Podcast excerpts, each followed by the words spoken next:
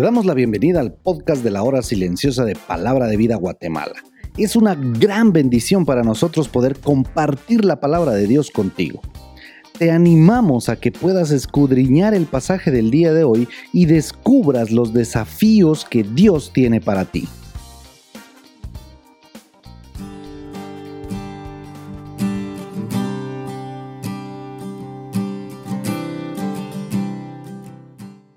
Muy buenos días, qué privilegio nuevamente llegar hasta ustedes y poder compartir juntos la palabra de Dios. Nuestro pasaje para la hora silenciosa de hoy lo encontramos en Santiago capítulo 3 versículos 1 al 12 y en los primeros dos versículos encontramos la responsabilidad que los maestros tienen de no hacer tropezar a los otros.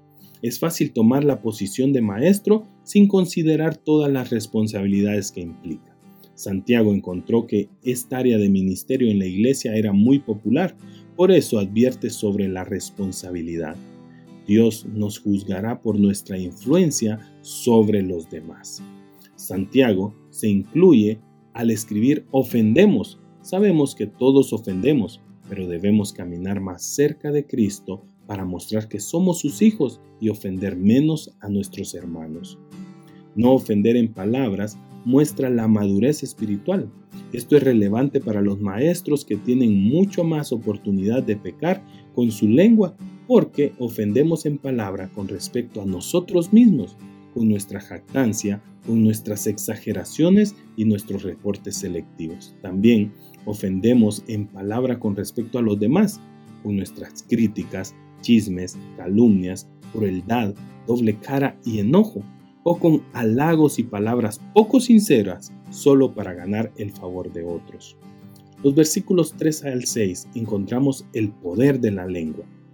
El freno y el timón son pequeños pero muy importantes. Si estos no son controlados, entonces el caballo y el barco están fuera de control. Algo tan pequeño como la lengua puede tener un tremendo poder, ya sea para bien o para mal. Si nuestra lengua es como la rienda en la boca de un caballo y el timón en un barco, la pregunta es, ¿quién o qué lleva las riendas o el timón? Algunas personas no tienen sus manos en las riendas o el timón y por eso dicen lo que se les ocurre. Otros usan su lengua según sus emociones o su naturaleza carnal. Santiago nos enseña que el Espíritu Santo está obrando a través del nuevo creyente y pone las manos en la rienda y el timón que es nuestra lengua. Así como una pequeña chispa destruye un enorme bosque, la lengua también puede controlar o destruir.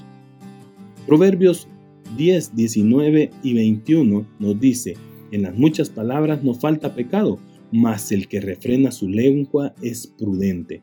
Plata escogida es la lengua del justo, mas el corazón de los impíos es como nada.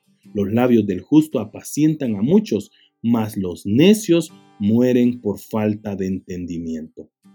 Los versículos 7 y 8 de nuestro pasaje encontramos la dificultad de frenar la lengua.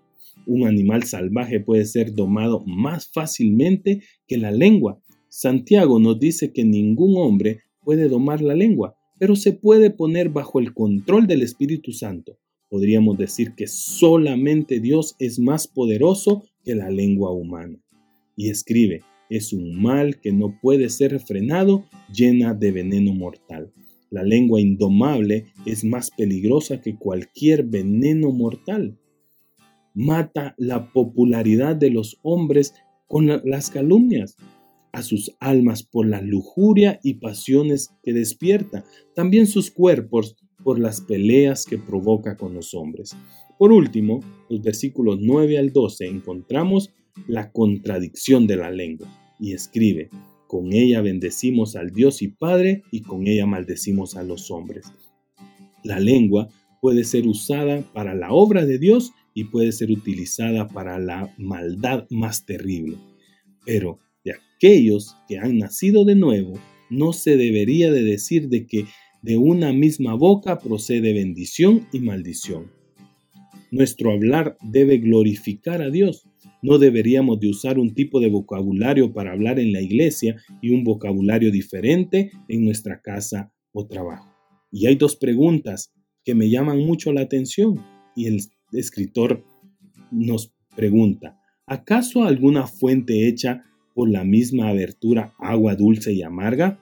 ¿Puede acaso la higuera producir aceitunas? Si esto sucediera, sería espantoso, algo para admirar y verlo como antinatural y absurdo. Y es igual de antinatural para un cristiano vivir en pecado. Por eso, vívelo.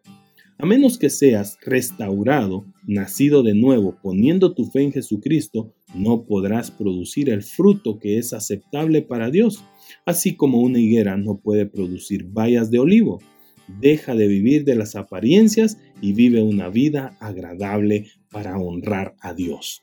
Muchísimas gracias, que Dios te bendiga.